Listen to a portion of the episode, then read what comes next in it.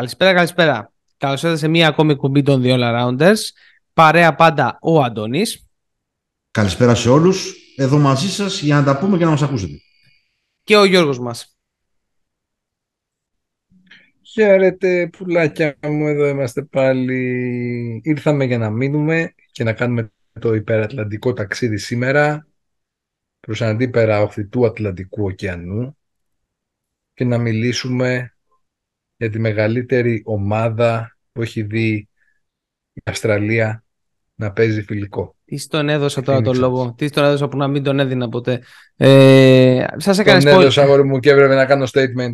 Σας έκανε λοιπόν ένα spoiler ο Γιώργος και θα το μαθαίνατε. Δεν ήταν κάτι φοβερό. Ε, σήμερα έχουμε συγκεντρωθεί εδώ πέρα για να, για να μιλήσουμε ε, για να και να μιλήσουμε, για να δούμε ένα πρώτο preview ε, του NBA φέτος, ε, όλες τις ομάδες, ε, να δούμε τι έχουν κάνει στην off-season, τι βαθμό βάζουμε, ποια είναι η πρόβλεψή μας για φέτος. Ε, είναι πολλές οι ομάδες, αλλά εντάξει, μην φοβάστε. Θα το πω, ε, κλασικά θα είναι σίγουρα σε δύο part και θα το τρέξουμε πολύ πιο γρήγορα γιατί υπάρχουν κάποια πούμε Suns. Τι να πεις τώρα για τους Suns. συγγνώμη, συγγνώμη τώρα για αυτό. Εντάξει, ε, εμείς, εμείς τρέφουμε ε, τα, τα tabloids, ρε παιδί μου, στην Αμερική. Είμαστε για εκείνη τη φάση τώρα. Ας πούμε, αν φτιάξε ο Μπούκερ με την Καρδάσιαν, την Κένταλ Μάρσελ, ξέρω εγώ πώς λέγεται. Ε, δεν ξέρω πώς το καλό να πούμε. Αν ο Σάρβερ έφυγε, πώς έφυγε. Αν ο Ντιάντρε μίλησε το στο Μόντι Βίλιαμς, ε, δεν ξέρω κι εγώ τι άλλο. Αυτά πες μου χωρίς. Είμαστε οι Suns του NBA. Η μοναδική ομάδα που τα tabloids ε, τα έχει δεδομένα είναι οι Lakers. Όλοι, όλοι οι υπόλοιποι είστε τίποτα σε αυτό. Ε, λοιπόν, Στα μεσημεριανά ε, παίζουμε πρώτη είδηση. Λοιπόν, ε, πάμε να ξεκινήσουμε, να μην χρονοτριβούμε. Ε, θα πιάσουμε πρώτα τις ομάδες της Ανατολής που δεν μπήκαν στα play-off. Θα ξεκινήσουμε από τον, ε, από τον πάτο της ε, περσινής ε, Ανατολής. Ε, Αντώνη, ε, πάμε να ξεκινήσουμε. Στα γρήγορα να, να κάνω και εγώ μια γρήγορη τοποθέτηση ότι έκανα πλεονασμό πάλι, ε, το συνηθίζω, ε, ότι φέτος το NBA θα είναι μέρος των ε, all-arounders, δηλαδή δεν θα είναι όπως πέρσι με σπασμωδικά επεισόδια. Ευελπιστούμε τουλάχιστον δύο φορές το μήνα ε, να μιλάμε για το ε, κορυφαίο πρωτάθλημα του κόσμου. Ε, και πάνω σε αυτή τη λογική ξεκινάμε με ένα γρήγορο preview της ε, off-season που βέβαια επειδή στο NBA τα trades ε, μέχρι το trade line του Φεβρουαρίου είναι ανοιχτά, μπορούν να αλλάξουν ανά πάσα στιγμή. Ε, με την ίδια λογική από, από τον πάτο προς τα ψηλά για κάθε περιφέρεια Ανατολή και Δύση θα κάνουμε μια γρήγορη αναλυσούλα ε, κάθε ομάδας. Ε, ξεκινώντας από το Ορλάντο, όπου η πιο σημαντική κίνηση του καλοκαιριού ήταν ε, ότι πήραν στον draft το, το νούμερο 1, τον Παύλο Μπανκέρο. Ε, από εκεί πέρα τα υπόλοιπα δεν είναι τόσο σημαντικά. Πήραν και στο 32 τον Γκάλε Πιούσταν, ε, από τους free agent το, το Javier Simpson, τον Kevin Harris, το Σίνι Σίτου και τον Drake Jeffries ε, και κάνανε contract extension του Guy Harris ε, Ρισάιν ο Μπάμπα και ο Μπολ Μπολ. Ε, έφυγαν ε, ο Ρόμπιν Λόπες, ο οποίος υπόγραψε για τους Καβαλίες και ο Μπρασδέγης, ο οποίος ε, τον συναντήσαμε στο preview της, ε, ε, της EuroLeague. Ε, δεν νομίζω ότι η κίνηση είναι κάτι συνταρακτικό μία ακόμα χρονιά η οποία θα είναι ε, lottery pick το Ορλάντο. Ε, off season βάζουμε ένα βαθμό Β γιατί κατάφεραν να δραφτάρουν στην πρώτη θέση. Ε, μια χρονιά η οποία θα παρακολουθήσουμε απλώς το, τον μπανκέρο. Ε, δεν υπάρχει ελπίδα για τα play-off. Πάλι στις τελευταίες θέσεις της Ανατολής θα είναι κατά τη γνώμη μου. Ε, και θα ακούω εσάς. Δεν έχω κάτι να προσθέσω προσωπικά. Ε, ο Μπαγκέρο είναι το ενδιαφέρον, το project αυτό πώς θα δουλευτεί, αν και τα τελευταία χρόνια το Ορλάντο δεν έχει καταφέρει να, ε, να υποστηρίξει κάποιο project από αυτά που είχε. Ε, και με ατυχίες βέβαια και με τραυματισμούς που είχε, ε, όπως ο Μάμπα, ε, ο Μάμπα. Ε, όχι, βάζω ένα Β. Εντάξει, αν και το Β αυτό εξαρτάται λίγο στην τύχη για τον draft. Ε, αλλά ναι, ε, έκαναν σωστή επιλογή. Ε, θα έχει ενδιαφέρον η εξέλιξη του, του νεαρού μέσα στη σεζόν. George. Δεν έχω να προσθέσω τίποτα άλλο. Η γνώση μου περιορίζεται μέχρι το, μπανκέρο, το, του μπανκέρο. Επομένως, μπορούμε να προχωρήσουμε στην επόμενη ομάδα. Να, Εγώ είμαι παιδί της Δύσης. Να, να, να, να πω κάτι μόνο. Ε, θεωρούμε ότι είναι ομάδα League Pass Alert; Όχι. Όχι. Αντώνη; Έχει ένα ενδιαφέρον να, να δεις πώς θα προσαρμοστεί ο Μπανκέρος στη, στη Λίγκα. Ε, αυτό από μόνο του ε, εντάξει, αξίζει κάποια μάτς, ε, εντάξει, με, με οδοντογλυφίδες βέβαια, αλλά okay. ναι, αυτό. έχει ένα ενδιαφέρον ο Μπανκέρο, αυτό. Ωραία, ωραία. Ε, εμένα μου αρέσει ο Μπανκέρο, είναι το στυλ του παίχτη, ο σωματότυπος, τα χαρακτηριστικά που μου αρέσουν. Επομένως, ε, κάποια μάτς ε, θα τα έβλεπα. Σίγουρα με τους Lakers, τα δύο μάτς που θα παίξουν ε, και από εκεί και πέρα κάποια άλλα παιχνίδια ίσως ε, που θα πέσουν στην αντίληψή μου. Λοιπόν, να προχωρήσουμε από εκεί πέρα, να πάμε στο Detroit.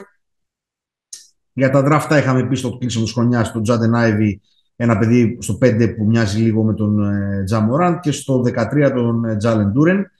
Ε, από τους free agents κάποιες ενδιαφέρον κινήσεις ο Άλεκ Μπέρξ ένας καλός σκόρερ από τους Knicks επίσης από τους Knicks trade ήταν αυτά επίσης από τους Knicks ο Νέρος Νοέλ ε, και ο Κέμπα Walker ε, υπέξα, ε, πώς το λένε, υπέγραψαν ξανά τον Marvin Bagley, ε, τον Kevin Knox ως free agent. Υπήρξε μια μικρή μεταφορά ε, της Νέας Υόρκης ε, στο Detroit λόγω του trade ε, του Jeremy Grant που πήγε στους Blazers ε, και ο δεύτερος που έφυγε από την ομάδα ε, είναι ο Carson Edwards ο οποίος ε, υπέγραψε Fenerbahce και τα είπαμε στο, στο EuroLeague Preview.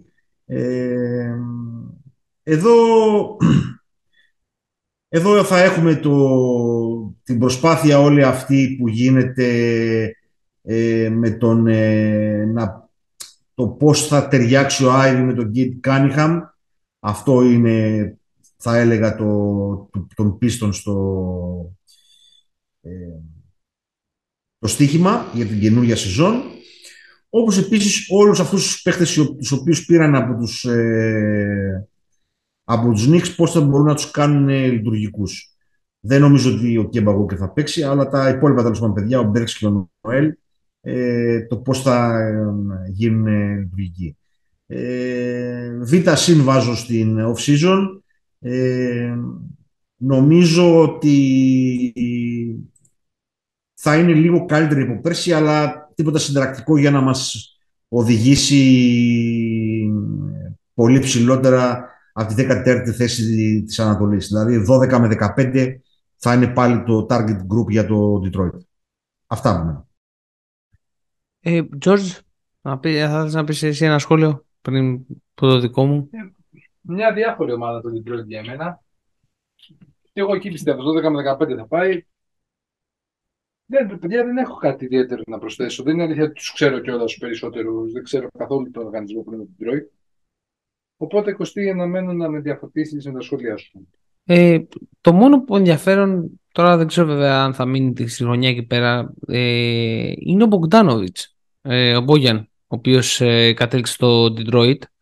Ε, ε, είναι, είναι ενδιαφέρον ίσως μόνο αυτό, αν και θεωρώ ότι μάλλον θα πακεταριστεί μέσα στη σεζόν και θα βρεθεί αλλού. Ε, ο άνθρωπος δεν νομίζω ότι θα βγάλει τη σεζόν. Είναι παίκτης ο οποίος είναι παίκτης play-off.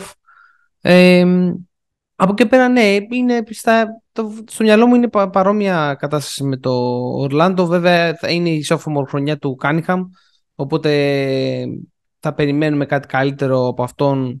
Ε, όχι απλές εμφανίσεις δηλαδή ως rookie ε, πέρυσι, θα περιμένουμε και κάτι καλύτερο φέτος. Ε, αλλά ναι, στα ίδια, τα ίδια παντελάκια με τα ίδια παντελή μου. Δεν, ε, έχει ενδιαφέρον σίγουρα το project του Κάνιχαμ εκεί, πιστεύω. Αυτό, σαν σχόλιο.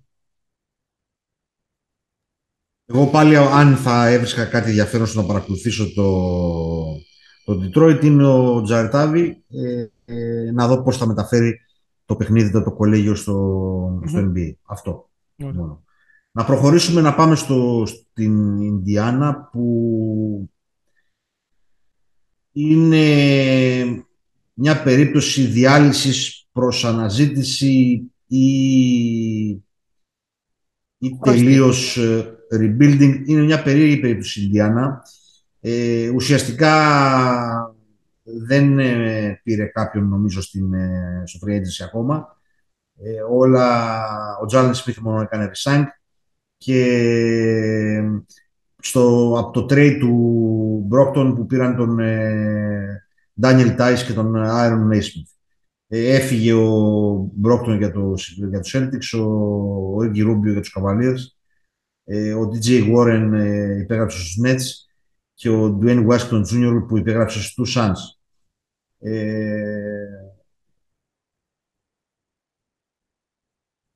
Β, μείον ε, για την off-season ε,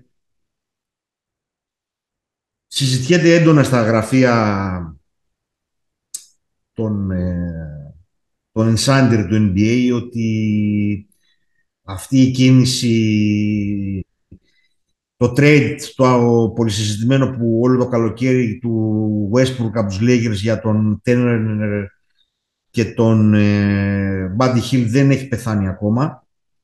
Ε, ο Σαμ Σκαράνια έγραψε σημερινό άρθρο στο Athletic που είπε ότι αν ε, αύριο το πρωί οι Lakers προσφέρουν τον Westbrook και τα δύο πρώτα picks του 27 και του 29 ε, το trade θα γίνει. Ε, ο Τέρνερ μένει ελεύθερος στο τέλος της χρονιάς. Ε, αυτό είναι λίγο δεσμευτικό για το τι θα, κάνουν, τι θα κάνει η Ινδιάνα με τον Τέρνερ. Γιατί δεν δείχνει διατεθειμένη να τον ανανεώσει και από την άλλη μεριά δεν, δεν, πώς το λένε, δεν μπορεί να αντέξει ως οργανισμός να φύγει ο Τέρνερ χωρίς αντάλλαγμα. Ε, μετά τις τελευταίες χρονιές που προσπάθησαν να κάνουν κάτι ε, είναι σε στάδιο να το διαλύσουν το μαγαζί και να ξαναχτίσουν από την αρχή όπως συνηθίζεται στο NBA. Εγώ αυτό νομίζω. Ε, επομένως και αυτοί στο 12-15 όπως και την προηγούμενη σεζόν. Αυτά.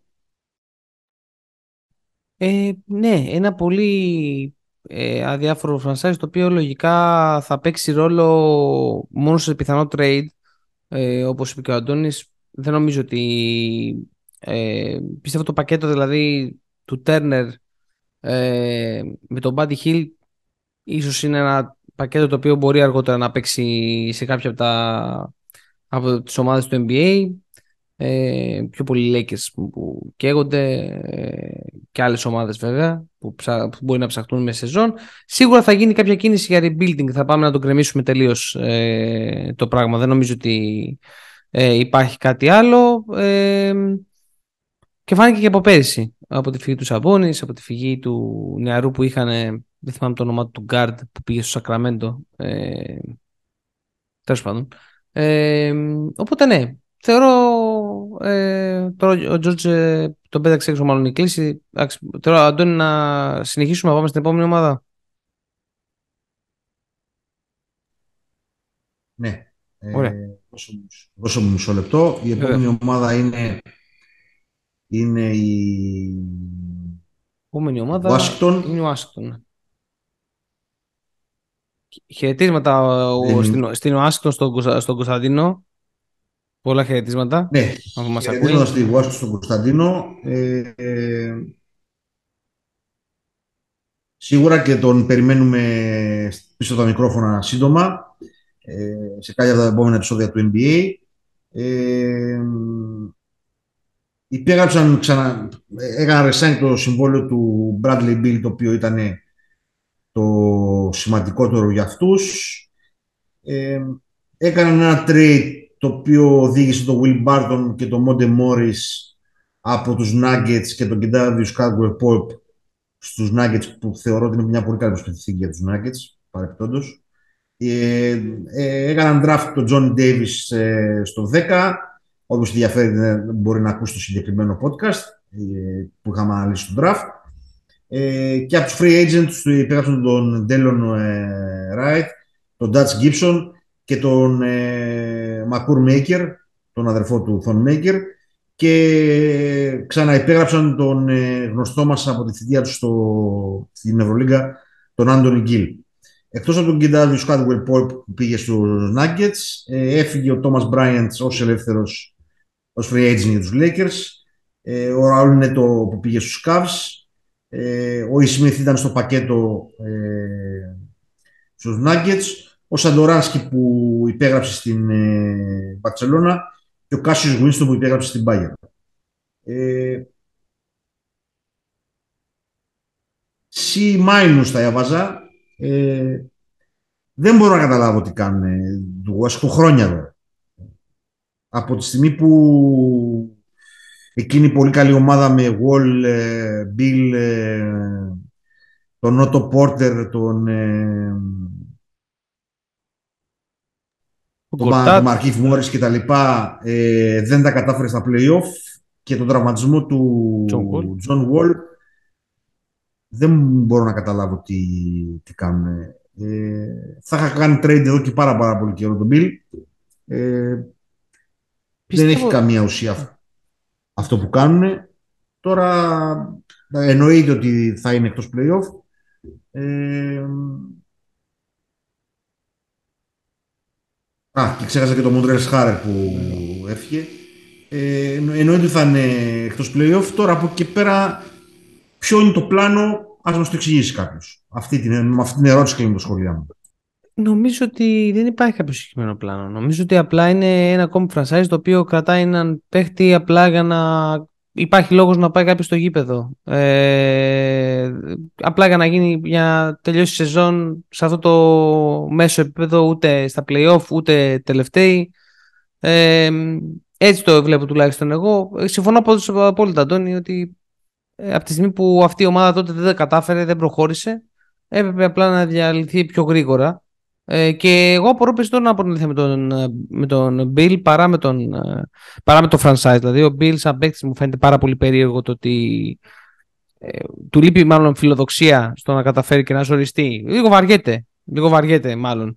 Ε, George, εσύ, κάποιο σχόλιο για. Εγώ να ξέρετε, πριν μου κόπηκε η σύνδεση για άλλη μια φορά, γι' αυτό. Ναι, το απεσύρθηκα. Όλα καλά. Ε, είπατε για τον Nathan και τους Spacers.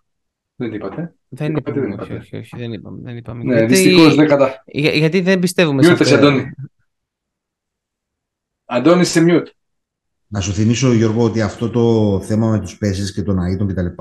Το είχαμε αναφέρει στο τελευταίο podcast που κάναμε για το NBA. Ναι, και το είχαμε αναφέρει, την... ήταν σαν σχόλιο. Την, την off-season τότε. Ε, αυτό τελείωσε, δεν έχει να κάνει. Δεν, ε, Εντάξει, για μένα και επίσης αυτό δεν δείχνει κάποιο προγραμματισμό, αν θέλεις, για τους Pacers. Δηλαδή, με ποια λογική πας να πάρεις ένα ψηλό που πέσει θεωρητικά δεν ξέρω αν έχει τα φώτα να γίνει franchise player.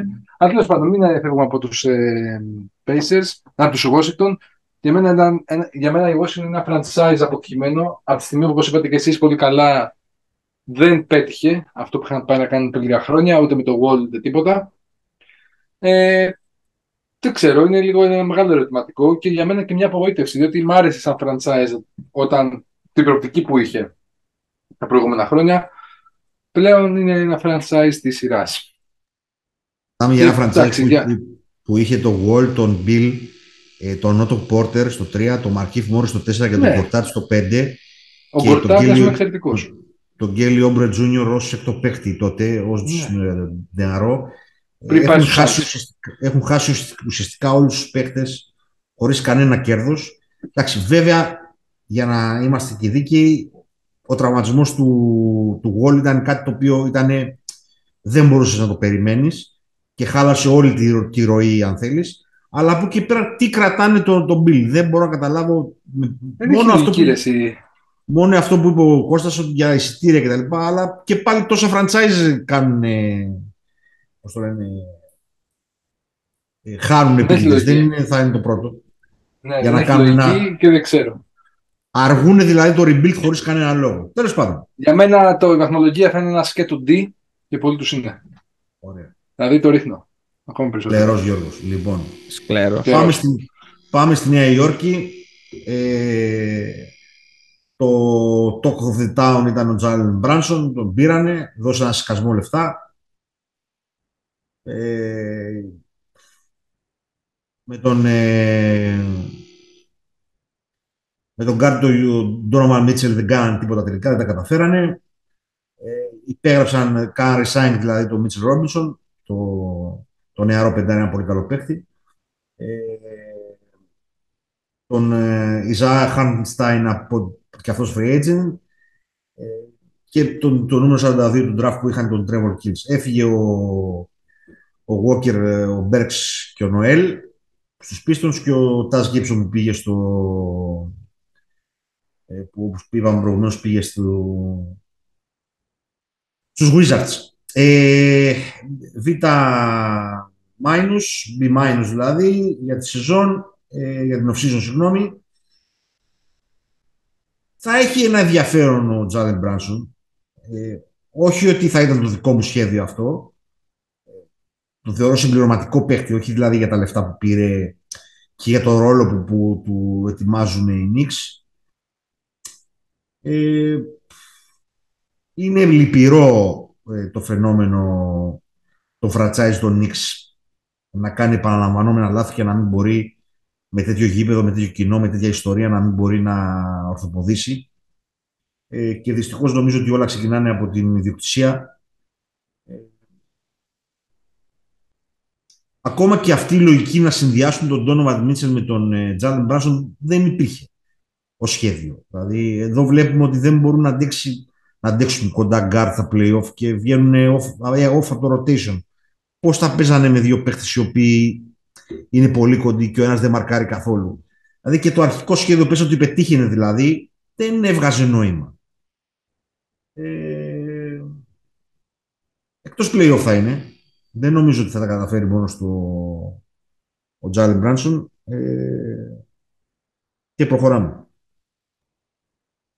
Εγώ να πω μόνο ότι ε, κάθε χρονιά μου φαίνεται μια επανάληψη για τους Knicks ε, με εξαίρεση τη χρονιά, την πρώτη χρονιά του Τιμποντό, αν δεν κάνω λάθος, στην οποία μπήκανε και στα playoff σε, σε καλή θέση.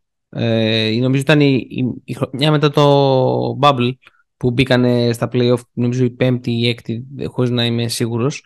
Ε, πέρα από αυτή τη χρονιά δηλαδή, ε, μετά η περσίνη ήταν μεγάλη απογοήτευση. Εγώ θεωρώ ότι και ο Τιμποντό είναι ένας προπονητής ο οποίος δεν μπορώ να καταλάβω αν έχει θέση πλέον στο NBA.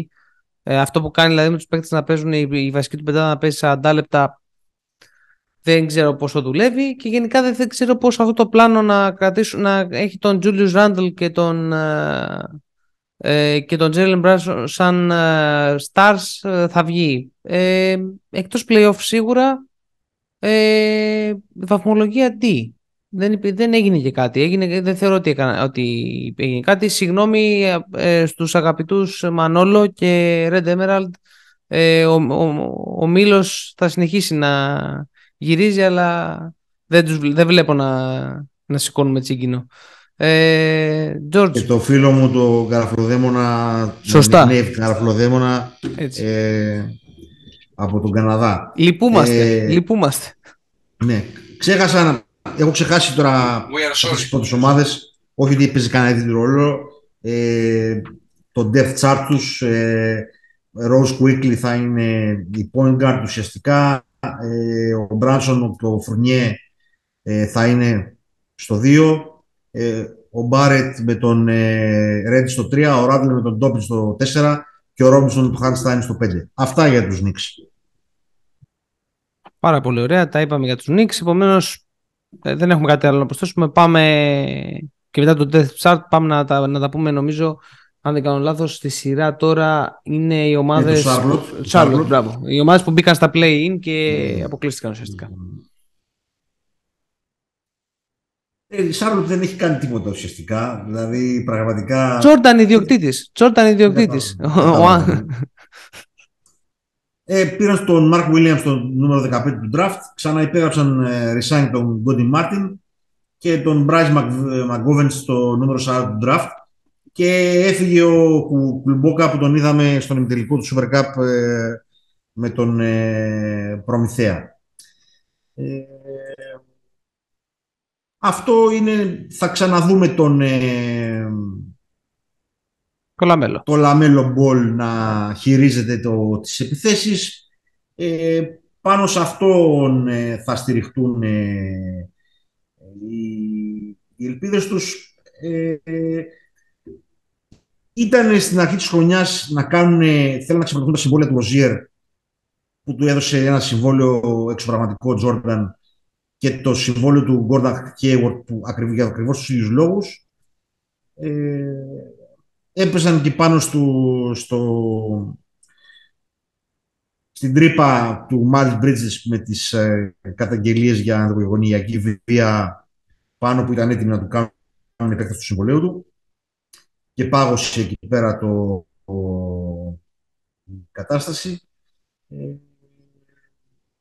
στον Άσο έχουν τον Λαβάρ Μπολ και τον Ντένις Σμιθ. Στο 2 τον, ε, τον Ροζίρ και τον Μάρτιν. Ε, στο 3 τον Χέιγουορντ και τον Κέλι Όμπρε Τζούνιορ. Το στο 4 τον PJ Washington και τον Τζέιλεν Μακντάνιελς και στο 5 τον ε, Πλάμλι και τον Ρίτσαρτς. Το ταβάνι τους είναι το περσινό, ε, C- η off-season μέχρι τώρα. Ε, δεν καταλαβαίνω ούτε εκεί τι κάνουν. Πραγματικά δεν βλέπω ένα, ένα ολοκληρωμένο σχέδιο. Ε, οι κινήσεις να απορροφήσουν τα συμβόλαια του Ροζίερ ε, ως αντικαταστάτη μέσα εισαγωγικά του Κέμπα Walker και να πάρουν και το Hayward δεν τα κατάλαβα ποτέ. Αυτά γυρνάνε και τους δαγκώνουν. Ε, το ταβάνι τους είναι το 10 ε, και μπορεί να πεταχτούν και έξω από κάποια από τις κάτω ομάδε, αν και οι κάτω ομάδε όπως τις περιγράψαμε είναι πολύ δύσκολες. Μάλλον θα κοντραριστούν με τη Νέα Υόρκη για το 11-10 πάλι, ε, όπως και πέρσι. Αυτά. Κάπως έτσι είναι τα πράγματα. Άλλο ένα franchise που είναι στην αδιαφορία. Ε, Εμένα δική μου βαθμολογία είναι στο D, γιατί εμένα δεν μου αρέσει καθόλου ο Λαμέλο Μπολ. Εμένα δεν μου αρέσει καθόλου ο Λαμέλο Καθόλου, ε; Καθόλου, καθόλου. Δεν μπορώ, να καταλάβω γενικά. Ο μόνος καλός Μπολ ήταν ο Λόνζο Μπολ, καθώς ήταν τραυματίας. Ε, ο Λαμέλο, να είμαι ειλικρινής, ε, παιδιά, ποιος σουτάρει έτσι και αρέσει τον κόσμο να σουτάρει έτσι, δηλαδή με, με αυτή την. Τα βάζει όμως εσύ.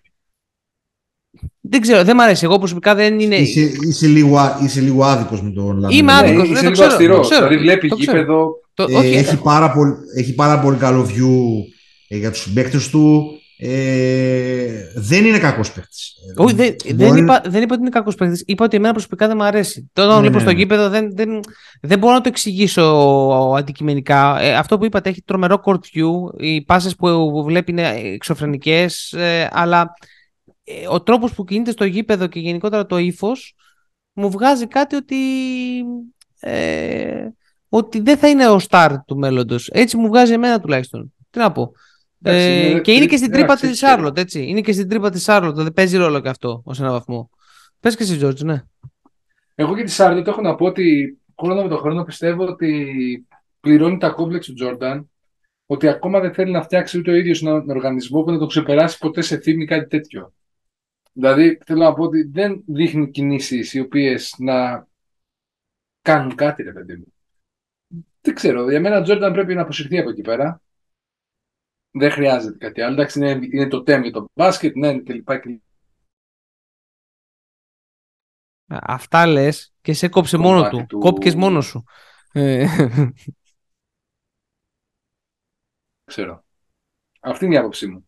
Δεν την ακούσαμε την άποψή σου, Γιώργο μου. Αλλά... Δεν την ακούσατε την άποψή μου. Δεν την ακούσαμε. Έκανε, έκανε... Άσε να πάει τότε. Έκανε... Άσε να πάει.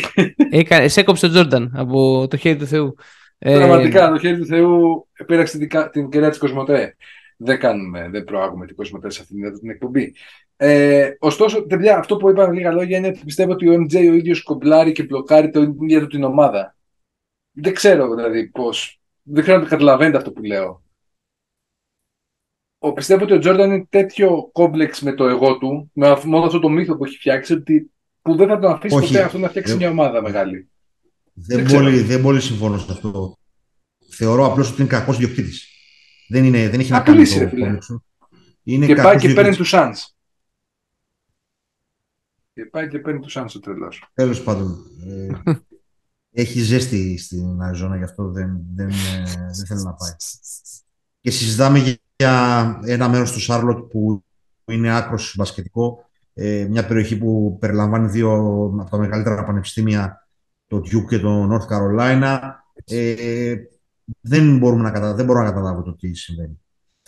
Λοιπόν, να προχωρήσουμε σε, ένα από τα μπαμ του, σε μια ομάδα που έκανε ένα από τα μπαμ του καλοκαιριού, στο Cleveland. Ε, που πήρε μέσω trade τον ε, Donovan Mitchell. Ε, ε, το, το οποίο είναι μια σημαντική κίνηση. Ε, εγώ θα πω ότι το Cleveland μοιάζει λίγο με τον Ολυμπιακό ε, και χωρίς τον Παπα-Νικολάου. Δηλαδή είναι ένας Ολυμπιακός χωρίς τον Παπα-Νικολάου. Ε, έχει μόνο ασώδιο και τεσσαροπεντάρια.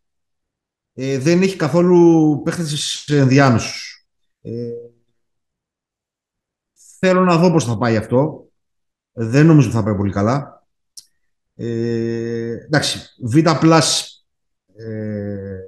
προσέει η σεζόν λόγω του Μίτσελ, αλλά εξακολουθώ να μην καταλαβαίνω το πώς θα γίνει αυτό το όλο σενάριο. Ε, ήρθανε ο Μίτσελ μέσω trade, ο Ντάριος Κάρλαντ έκανε contract extension, ο Ρίκη Ρούμπιο ως free agent, ο Ρόμπιν Λόπες ως free agent, ο Ραόλ Νέτο το ίδιο ε, και ο Ιζάια Μότλι στο νούμερο 49 του draft. Ε, την αντίθετη διαδρομή μέσω του trade αυτού πήρε ο Colin Sexton, ο Λάουρι Μάρκανεν, ο, ο Αυγάτζη και ο Μούζ Μπράουν που ήταν ελεύθερος και υπέγραψε στους Clippers. Ε, στα γρήγορα ένα ενδεικτικό death chart για το Cleveland. Ο Ντάριος Γκάραλ με τον Ρούμπι Ρούμπιο θα μοιραστούν τον ε, Άσο. Ε, ο Ντόνοβαν Μίτσελ με κάποιους Οκόρο, Μαν και Νέτο στο 2. Ε, ο, και το Λεβέρτ. Ο Λεβέρτ και τον Οσμάν θα προσπαθήσουν να κάνουν ε, τα τριάρια στην ομάδα. Δεν ξέρω με τι βαθμό επιτυχίας. Ε, ο Wade και ο Stevens είναι τα power forward και ο Mobley με το, και ο Kevin Love βέβαια στο τεσσάρι ξέχασα και στα πεντάρια ο Mobley, ο Allen και ο Robin Lopez. Αν και εντάξει, αυτοί θα είναι υψηλοί τέλος πάντων για να μην ε, το περιορίζουμε με θέσεις. Ε, πολύ δυνατό ε, πολύ δυνατούς ψηλούς για το συνδυασμό Mobley, Allen, Kevin Love και Robin Lopez είναι μια πολύ καλή, ένας πολύ καλός συνδυασμός. Αντίστοιχα, Γκάρλαντ, Μίτσελ, Οκόρο, Ρούμπιο, Λεβέρτ, Όσμαν κτλ. Είναι ένας πολύ καλός συνδυασμός γκάρτ. Λείπει, λείπει ο connector και όχι ένας-δύο θα έλεγα εγώ γιατί ούτε ο Λεβέρτ μπορεί να παίξει κανονικά τριάρι στο NBA ούτε ο Όσμαν. Ε, και οι δύο οι φυσικές για το NBA πάντα είναι γκάρτ. Ε, Σαφώς όμως ε, ε, δημιουργείται μια πρώτη ύλη η οποία βλέπει θετικά το μέλλον και αν όχι για την επόμενη χρονιά που έρχεται ε, για τη μεθεπόμενη, αν αυτή η ομάδα βρει ένα-δυο wings αθλητικά τα οποία να μπορούν να παίξουν άμυνα και να βάλουν τα ελεύθερα shoot, πράγμα που δεν είναι πάντα εύκολο, ε, θα γίνει σε κάποια χρόνια διεκδικήτρια. Ε, Παρ' όλα αυτά, ε, όπως είχαμε πει και στο review το προηγούμενο, ε, το πώς μαρκάρουν ο Γκάρλαντ με τον Μίτσελ στα play-off θα παίξει πολύ μεγάλο ρόλο και δεν νομίζω ότι μπορούν να αντέξουν σε δύσκολα μάτς. Επομένως, ε, θα χτυπήσουν τα play-off οι Cavaliers, λογικά θα είναι μέσα, ε, αλλά μέχρι εκεί για φέτος. Ε, το μέλλον βέβαια, αναλόγως με τι wings θα πάρουν, είναι λαμπρό. Αυτά. Ε, συμφωνώ μέχρι τελείας. Ε, εγώ μου αρέσει πάρα πολύ ο Μόμπλη, δεν το συζητάμε. Τώρα η επιλογή του Μίτσελ με τον, ε, με τον, ε, με τον Γκάρλαντ δεν ξέρω κατά πόσο ε, θα, πραγματικά θα, θα τους ανεβάσει ειδικά σε επίπεδο playoff. Αυτό είναι το βασικό. Ε, οπότε και δεν νιώθω ότι είναι και πάρα πολύ, καλύ, πολύ καλύτερη από κάποιον άλλον μέσα στην, ε, στην Ανατολή σε επίπεδο playoff, αλλά θα τα πούμε και στην πορεία αυτά. Για μένα παίρνουν ένα β συν ε, στην off-season τους ε, και θα είναι στα playoff τους, έτσι πιστεύω, ναι. Και για μένα το ίδιο. Οι Cavaliers φτιάχνουν μια ωραία ομάδα και πιστεύω ότι ο Μίτσελ θα ταιριάξει πολύ στο όλο project. Και ανυπομονώ και εγώ να τους δω. Είναι μια ομάδα για NBA League Pass Alert που λέτε κι εσείς. Οι fans. Αυτά από εμένα. Next team, Αντώνη μου, ποια έχουμε; Πάμε δύση πλέον. Πάμε δύση για τους άλλους, ε, για τους oh, τελευταίους. Όχι, όχι, θα, θα, θα συνεχίσουμε με την Ανατολή για να βγάλουμε όλη την Ανατολή. Ναι, ωραία, ωραία, ωραία, εντάξει, μια χαρά. Θα βγάλουμε όλη την Ανατολή πρώτα και μετά αντίστοιχα θα κάνουμε και για τη Δύση. Μια χαρά, τέλεια. Yes, sir, ό,τι πει ο Λινάνθρωπος, εγώ υπακούω. Λοιπόν, Δεν έχω τα, τα ύπουλα σχόλια ε, σε αυτή την εκπομπή, φίλοι των The All Arounders, συγγνώμη Αντώνη, θα κάνω πριν προχωρήσουμε, πρέπει να ε, μας κάνετε follow. Λίγο, δώσε λίγο, μπράβο, δώσε λίγο social. Αυτό, μπράβο, επικοινωνούμε χωρίς καν, ούτε νοήματα δεν χρειαζόμαστε. Θέλω να μας κάνετε πέδες follow, κόρες και κόρη, θα μας κάνετε follow στο Twitter, στο Spotify, Google, Apple Podcast, παντού. Θέλουμε το feedback σας. Είναι σημαντικό, μην τρέπεστε δεν λέμε σοφίες, αλλά τουλάχιστον θέλουμε αυτό που λέμε να μας το σχολιάζετε. Πείτε, είπατε βλακεία, πείτε, Α, αυτό μου άρεσε. Κάποιος έγραψε τις προάλλες κάποιο σχόλιο, το διαβάσαμε, το κοιτάξαμε, το αξιολογήσαμε, προχωράμε. Μας στέλνετε μηνύματα. Συνεχίστε να το κάνετε. Μας βοηθάει πάρα πολύ. Θέλουμε το feedback σας. Και βέβαια όλο αυτό θα γίνει μέσα από τα social media. Όπου, και κλείνω εδώ αγαπητοί φίλοι, θέλουμε και, το σχόλιο, και θέλουμε και τα ranking σας βασικά. Κυρίως στο Spotify, στο YouTube, κάντε subscribe στο channel μας. Ετοιμάζουμε ωραία πραγματάκια και εδώ τελειώνει το διαφημιστικό σπορ των δύο Rounders και μπορούμε να συνεχίσουμε αυτή την ωραία εκπομπή. Και δεν πάμε τώρα να συνεχίσουμε. Έχω, έχω μπει στα, ε, στην Ατλάντα να πάμε προς τα ωραία μέρη. Χομπίστα δεν χαμπαριάζει. Αντώνη, ξεκινάει. Ναι, πάμε, πάμε, πάμε, πάμε, πάμε. Όχι, είμαι χομπίστας. Τι, πάμε Ατλάντα. Πάμε Ατλάντα. Ε, η Ατλάντα έκανε ενδιαφέρον κινησούλες με πιο μεγάλη βέβαια το Ντεζούντε Μάρι δεν θυμάμαι αν είχαμε προλάβει να το σχολιάσουμε αυτό. Ε, Πέγραψε τον ε, μέσω trade τον Justin Holiday από τους Kings, επίσης μια ενδιαφέρουσα κίνηση. Ε, τον ε, Aaron Holiday ως free agent, τον Frank Kaminsky, το γνωστό του Γιώργου ως ε, free agent. Ε, στο trade για τους Spurs έφυγε ο Γιώργη Ντέγκ ο Ντανίλο Γκαλινάρη, ο Κέβιν Όξος ελεύθερος πήγε στους πίστων και ο Κέβιν Βέρτερ ο μοναδικός που έπαιζε κάποιο ρόλο στο περσινό rotation των, ε, των Hawks, ο οποίος χάθηκε στο trade, αλλά βέβαια ο Ντεζούντε Μάρι είναι πολύ σημαντικότερος παίκτης. Ε, ε, στα guard έχουν τον Γιάννη, τον Μάρι, τον Justin Holiday, ε, τον Άαρον Holiday, τον Brooks, ε, με τον Χάντερ και τον Μπογκντάνοβιτς να καλύπτουν το 3, ε, τον Κόλινς στο 4 και τον Καπελά με τον Καμίνσκι και τον Γκόλ στο 5. Ε, μ' αρέσει εμένα η Ατλάντα. Ε, γενικ, αν και δεν είμαι μεγάλος φαν του Young, η υπόλοιπη ομάδα μ' αρέσει.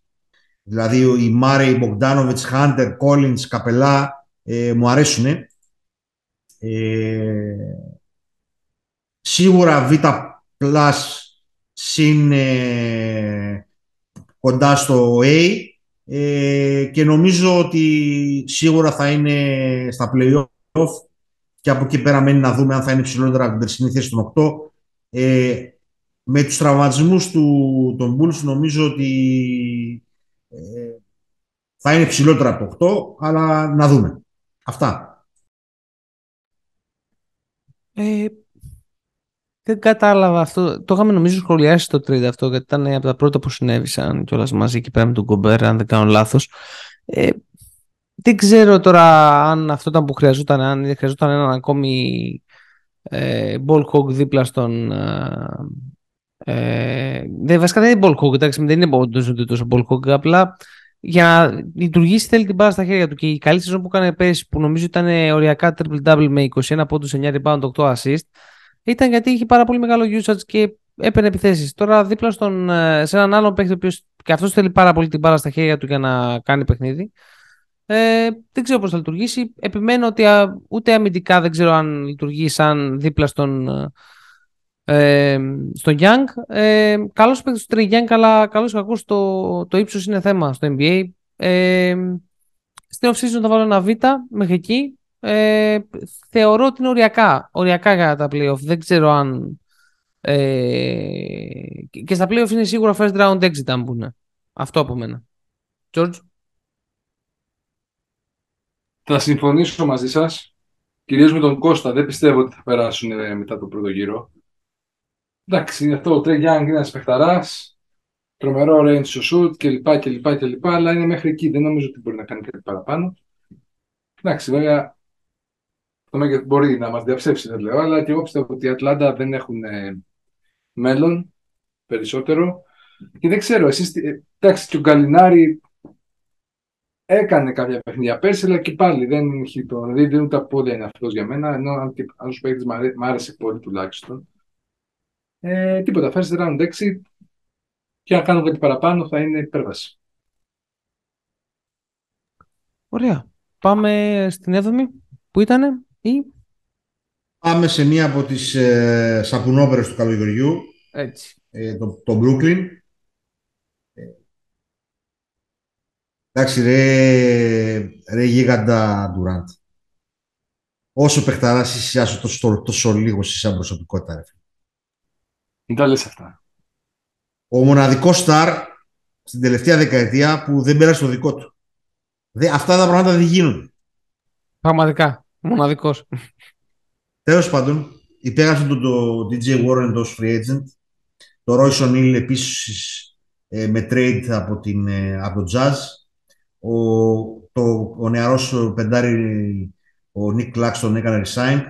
Το ίδιο και ο Kessin Edwards και το ίδιο ο Patty Mills ε, και δύο αδιάφορες κινήσεις με τον Σάμερ και τον Williams ως free agents. Έφυγε ο, ο Drummond ως free agents που υπέγραψε στους Bulls, ο Bruce Brown, ένας αρκετά καλός παίχτης που πήγε στους Nuggets και ο Goran Dragic βέβαια που δεν άντεξε αυτό το πράγμα, το δράμα εκεί πέρα και πήγε στους Bulls. Ε, σαν off-season δεν είναι κακή. Θέλω να πω δηλαδή οι Warren και Royce O'Neal ε, προσθέτουν ε, wings. Ε, αλλά πώς μπορεί τώρα να, να πιστέψει ότι αυτό το πράγμα θα προχωρήσει μετά τα φετινά; Είναι πάρα πολύ δύσκολο. Τέλος πάντων, B minus ε, από μένα. Ε, εντάξει, θα μπουν στα playoff, δεν το συζητάμε. Δεν είναι, δεν είναι αυτό το ερώτημα. Από εκεί πέρα, το depth chart τους είναι ο Κιόζα με τον Ίρβινγκ, τον Γκάρι, τον Σεθ Κάρι, τον ε, Τζο Χάρις, τον Πάτι Mills. Ε, τον Πάτι Mills. Αυτή είναι η, οι άσοι ο TJ Warren με τον Κέσλερ Edwards στα τριάρια και από εκεί πέρα ε, Durant, Ο'Νίλ, ε, Μαρκίφ Μόρις στο 4 και ο Κλάξτον με τον ε, Σάρπ στο 5. Υπάρχει και ο Μπεν Σίμονς που δεν έχουμε εικόνα το, το, θα, παίξει, θα παίξει σε τι κατάσταση θα είναι και ούτω καθεξής. Ε, πώς θα τον κάνουν, θα τον βάλουν στο rotation. Ε, και ούτω καθεξής. Δεν ξέρω, πάρα πολύ μπερδεμένος με το θέμα του Brooklyn. Ε, θα μπουν στα playoff και το ταλέντο, το ταλέντο και μόνο του Irving και του Durant φτάνουν, αλλά από εκεί πέρα σαφώς με αυτό τη... Γιατί είναι και οι δύο, δεν είναι μόνο ότι είναι Durant παράξενη προσωπικότητα, είναι πάρα πολύ παράξενη, και το είχαμε πει και πέρσι αυτό, είναι πάρα πολύ παράξενη προσωπικότητα και ο Durant ο ίδιος, επομένως ε, δεν είναι contender σίγουρα. Αυτό από μένα για τον Brooklyn. Το κλουβί με τις τρελές, ένα β και από μένα. Ε, στα χαρτιά είναι μια πολύ καλή ομάδα, έτσι. Δηλαδή τώρα ομάδα που ξεκινάς και λες ε, Durant Irving ε, και ο DJ Ward ήταν πολύ καλή προσθήκη. Ε, ο Bruce Brown ίσως είναι μια απώλεια, αν δεν κάνω λάθος, που έφυγε. Είναι μια σημαντική απώλεια στο rotation που έπαιζε σημαντικό ρόλο. Ε, θα είναι στα playoff, ναι, αλλά δεν μπορείς να ξέρεις τι θα γίνει με αυτήν την ομάδα. Δηλαδή τώρα εγώ απορώ λίγο με τον Νας, να είμαι ειλικρινής. Δηλαδή τώρα, στο, αν δεν κάνω στο, σε μια συνέντευξη τώρα είπε ότι ήξερα ότι ο Τουράν δεν το εννοούσε 100% όταν είπε ότι δεν με ήθελε. Bullshit. Είναι στο χωριό. Ρε παιδί μου, ουμφ, ουμφ, λίγο ουμφ δηλαδή είναι η φάση. Τέλος πάντων, ε, δεν έχω κάτι άλλο αυτό, δεν έχω... Τίποτα, ούτε εγώ θέλω να προσθέσω κάτι ιδιαίτερο. Απλά, εντάξει, γε, γελίο καλοκαίρι για τους Knicks. Κάναν κινήσεις ουσίας, αλλά Ε, όλα... ναι, έτσι, ναι, έτσι, είμαστε στην Για τους Νέα ε, Brooklyn. Ε, σωστά είμαστε, Sorry, καλά φίλε, είμαστε. εντάξει, πέρασα, τη γέφυρα δεν πέρασα, συγγνώμη. Αυτό, αυτό. Κόλλησα στο, στην κίνηση. Ε, για τους ε, Brooklyn, γελίο καλοκαίρι. Όλα επισκιάστηκαν πάλι με αυτό το ηλίθιο σενάριο με τον ε, Kevin Durant. Ο Babies μας δεν ικανοποιήθηκε, δεν βρήκε αυτό που ήθελε και έμεινε στην ομάδα του. Τι να πω. Εντάξει. Δεν έχω λόγια. Δεν θεωρώ ότι θα πάνε πάρα πολύ ψηλά, εκτός αν ο Durant κάνει μια τρομερή σεζόν και τους πάρει το χεράκι. Αλλά πρέπει παιδιά τώρα μεταξύ μας. Δηλαδή, τι- ε, θυμάστε το παράδειγμα τέτοιας ομάδας που να πέτυχε. Όπου ο Στάρτης να κάνει αυτά τα καραγκιόζηλίκια και εν τέλει να έφτιαξε μια δυνατή ομάδα και ένα δυνατό σύνολο που να πήγε καλά στη σεζόν και να φτάσει ψηλά; Όχι. Εδώ Αντώνη. υπάρχει ένα, συνδυ- ε, ένας συνδυασμός προβλημάτων. Ένας άπειρος coach ε, με δύο προβληματικούς στάρ. Και προβληματικούς στάρ εν τέλει και σαν προσωπικότητα ο καθένας μαζί και ε, ξεχωριστά και, ως, και μαζί ε, και δεν βγάζει νόημα το, το όλο θέμα. Ε, τέλος πάντων, νομίζω ότι το, τους εξαντλήσαμε. Δεν, ε, ε, όσο τεράστιος παίχτης είναι, ε, άλλο τόσο προβληματικός είναι ο χαρακτήρας και ο ένας και ο άλλος. Επομένως, Πάμε, πάμε ε, στα επόμενα. προχωράμε Δώσ' μας, παρακάτω. δώσ' Ε, ναι. Πάμε στο Σικάγο. Ε, έμεινε ο Λαβίν με νέο συμβόλαιο.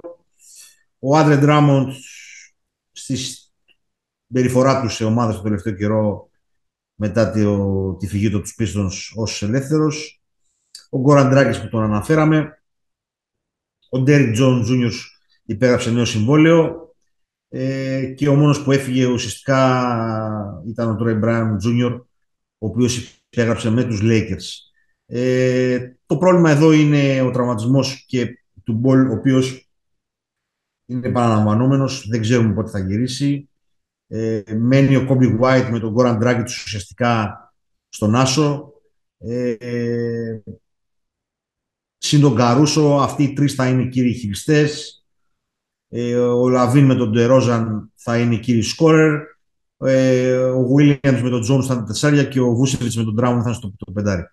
Ε, νομίζω ότι χωρίς τον Μπολ δεν ε, υπάρχει ταβάνι συγκεκριμένο ε, ε, και νομίζω ότι θα είναι και χαμηλότερο από το περσινό που ήταν έκτη ε, κατά τη δικιά μου άποψη. Ε, B minus η βαθμολογία της off-season ε, και η πρόληψή μου θα είναι ότι θα είναι μεταξύ των 7 και 10. Αυτά. Ε, Γιώργο, θες να πεις κάτι για τους Bulls ε, πριν από το δικό μου σχόλιο; Κοίτα, δεν θα πω κάτι τόσο μπασχετικό, διότι δεν μπορώ να τους κρίνω για, το, για την off-season τους τόσο καλά. Αλλά πιστεύω ότι από τη στιγμή που είναι και ο Λαβίν, είναι μια ομάδα που πέρυσι έδειξε θετικά στοιχεία. Βέβαια, εντάξει, εμφανιστήκαν σαν τα μανιτάρια οι Bulls fans εδώ στην Ελλάδα στην αρχή της σεζόν, όπου πραγματοποίησαν πραγματικά μια εξαιρετική έναρξη. Αλλά πιστεύω ότι θα δούμε κάτι καλύτερο φέτος από τους Bulls. Μ' αρέσει πώς έχει δέσει αυτή η ομάδα πέρσι και φέτος ίσως κάνει λίγο το step up. Γιώργο, Γιώργο αν δεν με άκουσες, αν δεν με άκουσες, ο Ωραία, βασικός το playmaker ο Lonzo Ball, όπου ήταν και ο βασικός λόγος του ξεκινήματος, διότι ήταν όλη η ομάδα σαν σύνολο, ε, και άρχισε να χάνει όταν έφυγε ο Ball, δεν θα είναι στο ξεκίνημα. Είναι λίγο δύσκολο το σενάριο. Κοίτα, με τον Dragic όμως στους Bulls, αν δεν κάνω λάθος, εντάξει, μπορεί κάτι να βοηθήσει και ο Γκόραν, ρε παιδί μου. Λίγο δύσκολο. Αλλά πάντως να υπερθεματίσω σε αυτό, εγώ θεωρώ ότι οι Bulls ήταν οριακά στο 7-8. Θεωρώ δηλαδή ότι Οριακά δεν. λες, ε. Οριακά. Δηλαδή. Ε, κοίτα, πέρυσι έκανε μια, Οκ. μαγική, σε- έκανε μια μαγική σεζόν γενικά ο Ντερόζαν. Δηλαδή αυτός που τους Ναι. κράτησε ε, στην έκτη θέση ήταν από ένα σημείο μετά οι αυτές οι εμφανίσεις που έκανε ο Ντερόζαν. Ε, Χωρίς υγιή ε, Λόνζο. Ε, Είναι μια μέτρια ομάδα. μια πολύ μέτρια ομάδα που απλά ζει σε αυτό το κομμάτι. Μπαίνουμε και είμαστε first Όχι, round exit. Συμφωνούμε. Ε, αυτό Συμφωνώ. μέχρι εκεί. Αλλά φέτος ε, με την άνοδο των Cavaliers σε ένα επίπεδο ε, είναι οριακά. Είναι πολύ οριακά. ε, τα πράγματα. Ε, και είναι και περίεργη η επιλογή του. Δηλαδή, ας πούμε, για μένα κακώς δεν προχώρησαν ας πούμε, φέτος να σπρώξουν κάπως το Βουξεβίτς. Ε, mm. Αμυντικά δεν βολεύει. Πολύ μονοδιάστατος παίκτης. Ε, δεν βολεύει αμυντικά κυρίως. Και μονοδιάστατος όπως είπες. Δηλαδή έχει πολύ συγκεκριμένα πράγματα να σου δώσει το παιχνίδι σου. Δεν ταιριάζει για μένα με τα υλικά των Bulls ο συγκεκριμένος παίκτης. Δηλαδή ο Βούσκεβιτ για μένα θα είναι ένας ωραίος παίκτης σε μια ομάδα με πολύ slow tempo. Μια ομάδα με... που, να μην, που να μην έχει αυτό που παίζει ο Ντερόζαν, αυτό που παίζει ο Μπόλ στα καλά του. Δεν βοηθάει. Ωραία. Θετικό ταλέντο, ναι, σούτο μακριά, ναι, καλά τελειώματα. Αλλά θα ήθελα κάτι πιο αθλητικό ε, για την συγκεκριμένη θέση. Δηλαδή, ας πούμε, θα πω τώρα τη, βλακεία μου, να την πω. Ο Aiton με αυτούς τους Bulls θα παίζει πολύ καλύτερα από ό,τι παίζει τώρα στους Suns. Χωρίς ε, χειριστή καλό στο pick and roll, λίγο δύσκολα. Αλλά... Όχι, μιλάω, με, μιλάω στο ιδανικό σενάριο με Lonzo Ball μέσα και Aiton. Ναι. μιλάω με αυτό. Θες γρήγορο ψηλό, γρήγορο στο μυαλό ψηλό σε αυτήν την ομάδα που τα γκάρντι χειρίζονται έτσι. Anyway, ε, λοιπόν, ε, Αντώνη, ε... Κυρί, κυρίω, κυρίως θέλεις, ε, θέλεις άμυνα. Άμυνα, ναι, ναι, ναι, αυτό σωστό. Και αν υποθέσουμε ότι πέρσι ο Ντερόζαν έκανε την καλύτερη του χρονιά, ε, είναι λίγο δύσκολο να επαναληφθεί. Ε, Επομένως, ε, συμφωνώ και εγώ μαζί σου ότι θα είναι οριακά στην οκτάδα. Ε, προχωράμε στους Raptors, ε, οι οποίοι υπέγραψαν τον Νότο Porter Jr ε, από τους πρωταθλητές ε, Warriors ως ελεύθερο, το Χουάντσο Ερνάν Γκόμες και αυτόν ως ελεύθερο, ε, το DJ Wilson το ίδιο, ε, δεν έφυγε κάποιος ε, B+, ε, η σεζόν για τους ε, η off για τους ε, Toronto. Ε, ένα ενδιαφέρον ρόστερ με αρκετά μακριά παιδιά. ε, εννοώ μακρύς παίχτες, αθλητικούς, νεαρούς. Ε, ε, είναι ο Βανφλίτ και ο Φλίν ε, στο 2, ο Μπάρτον με τον, ε, ο Μπάντον με τον Γκάρι Τρεντ Τζούνιορ στον Άσο, ε, Μπάντσερ, Ατσιούα, Τζάξον, Βίλσον, Σιάκαμ, Ανουνόμπι, Ότο Πόρτερ, ε, Θαντέους Γιάνγκ και ο Μπουχέρ με τον ε, Κέμπιτ στο 5. Μια ομάδα η οποία θα τα δίνει όλα στο παρχέ, όπως και πέρσι, με έναν από τους καλύτερους προπονητές ε, στην Λίγκα, ε, με ένα πάρα πολύ θερμό γήπεδο, με τους Καναδούς ε, να δείχνουν ότι κάθε χρόνος που περνάει αγαπούν όλο και περισσότερο και τον μπάσκετ αλλά και το Τορόντο. Ε, το βλέπω κάπου εκεί που ήταν και πέρσι, δηλαδή πέμπτο. Δεν βλέπω κάποια ομάδα από κάτω, από κάτω του, από τις περσινές, που μπορεί να το ξεπεράσει. Δυνητικά τον Brooklyn, αλλά τα είπαμε προηγουμένως. Αυτά. Συμφωνώ απόλυτα. Συμφωνώ απόλυτα. Εμένα μου αρέσει πάρα πολύ το project του Toronto. Ε, είναι ο. Α, μου ξεφεύγει το όνομά του ανθρώπου. Ε, του προπονητή. Είναι ο άνθρωπος που πραγματικά είναι, είναι δικός σου τύπος, Αντώνη, πιστεύω. Ε, παίρνει το, το ένα ρόστερ του και το εκμεταλλεύεται στα άκρα. Το τραβάει, το σετσάρει μέχρι εκεί που μπορεί. Ο τρινκέρι του NBA, θα λέγαμε. Δεν ξέρω, τώρα, αυτά είναι δημοσιογραφικά κλισέ. Ε, και, αλλά, ναι, αλλά, ναι, αλλά σε μεγάλο βαθμό είναι ένας πολύ καλός προπονητής. Έχει, ε, είναι ε, σύγχρονος με την έννοια ότι ε, κοιτάζει πάρα πολύ τα forward, δηλαδή παίζει το παιχνίδι από τα forward του, τα, από τα φτερά του. Για να, λέ, για να ξέρει ο κόσμος για ποιον λέμε, λέμε για τον Nick Nurse. Μπράβο, ευτυχώς. Ε, γιατί τόση ώρα έχω εκτεθεί. ευτυχώς λέμε για τον Nick Nurse ακριβώς. Ε, και να δώσουμε και shout out και στον Μασάιο Τζίριο, τον οποίο θεωρώ έναν από τους καλύτερους. Ε, executive. Chairman, GM ναι. και από όλα τα πάντα όλα στο, στο NBA. Έτσι, έτσι ακριβώς. Ε, και αυτό φαίνεται και ότι από την φυγή του, του Λέοναρντ έμειναν σε ένα επίπεδο σε ένα επίπεδο play-off, δεν έπεσαν καθόλου το Ρόντο ε, και από την φυγή του Λάουρη. Ε, ένα πολύ, θεωρώ και εγώ, μου αρέσει πάρα πολύ το project τους. Ε, έχω μαζέψει και περισσότερα forward από πέρυσι. Εγώ θεωρώ ότι το καλοκαίρι θεωρούσα ότι ήταν η ομάδα που θα μπορούσε να κλείσει τον Durant καθαρά για να τους ε, ε, για, να τους, ε, ε, για να τους κάνει καλύτερους θεωρώ ε, αλλά τέλος πάντων σε κάθε περίπτωση καλύτερα για αυτούς Ε, George, ένα σχόλιο για σένα. Εγώ βάζω στην ένα β απλό. Θεωρώ όμως ότι το roster είναι εκεί πέρα που είναι για να είναι στα playoff. Πάλι.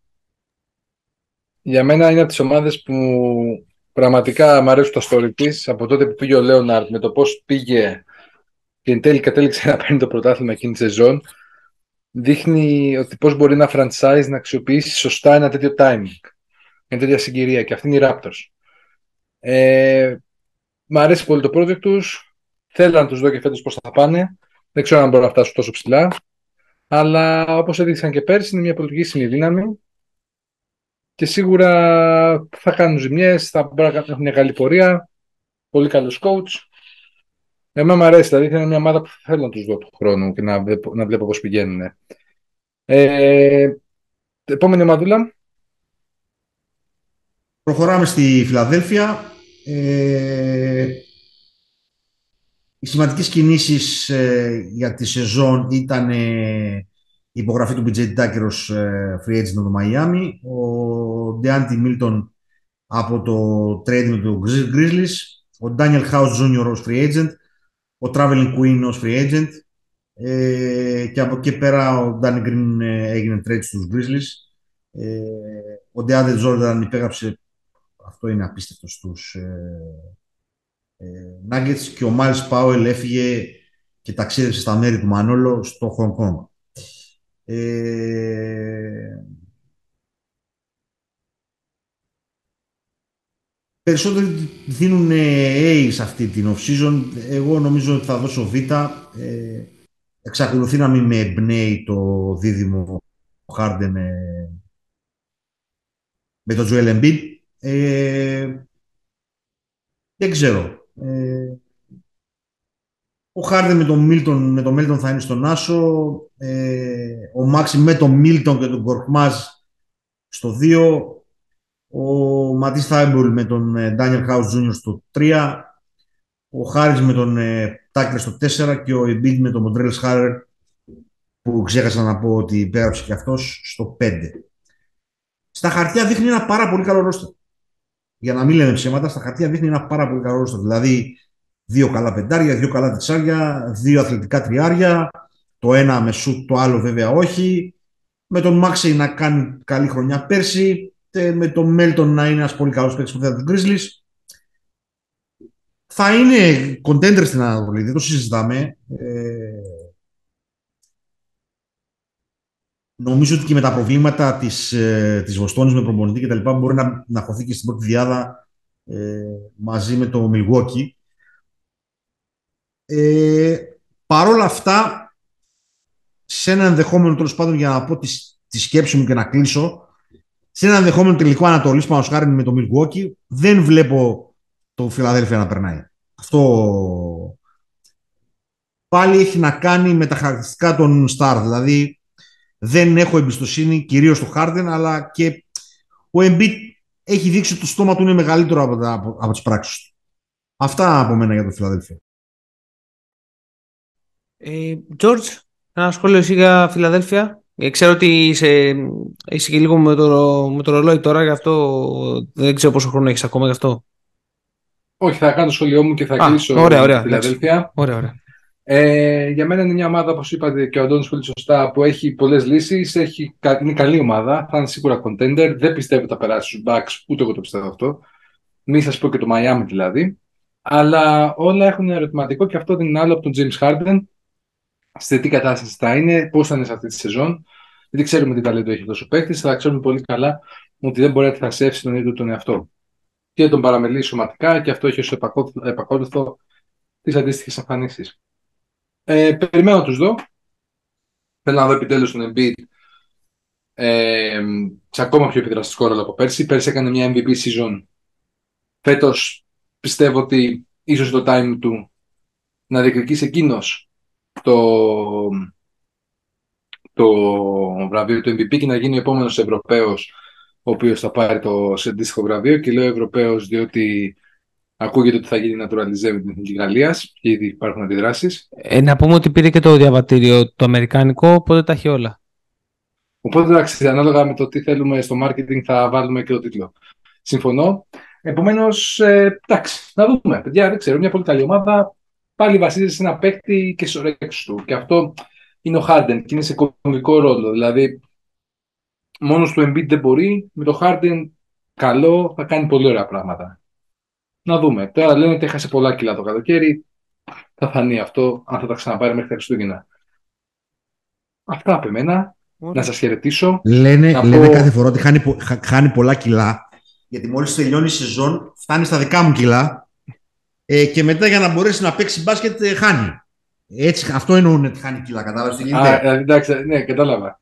Ε, εγώ πρέπει να σας χαιρετήσω, αγαπημένοι. Να καλή συνέχεια στην εκπομπή. Εσείς, αγαπητοί ακροατές, να μας ακολουθήσετε στα social media της ε, εκπομπής. Θα ξέρετε ποια είναι αυτά. Είπαμε feedback, θέλουμε σχόλια, θέλουμε πάρα πολλά πράγματα από εσά. Σας χαιρετώ. Καλή συνέχεια και μέχρι την επόμενη, επόμενη φορά θα είμαστε εδώ. Τα πούμε ξανά. Ωραία, ωραία, ωραία. Τέλεια, γεια σου Γιώργα. Λοιπόν, ε, κλείνοντας και εγώ με Φιλαδέλφια, ένα πολύ καλό ρόστο στα χαρτιά. Ε, εγώ, να είμαι ειλικρινής, είμαι από τους ανθρώπους και από τους, που πιστεύω ότι ε, ο Τάκερ πλέον σε αυτήν την ηλικία δεν ξέρω τι μπορεί να κάνει σαν διαφορά. Ε, αυτό που όλοι θεωρούν ότι ο Τάκερ σε αυτήν την ηλικία θα κλειδώσει τους πάντες είναι τεράστιο, τεράστια μούφα και μπράβο και στον Τάκερ και στο μάνατζερ του που το έχουν πλασάρει έτσι γενικότερα. Κάποτε ήταν αυτό ο Τάκερ, δεν είναι τώρα. Ούτε επιθετικά θα προσφέρει στο ένα corner 3.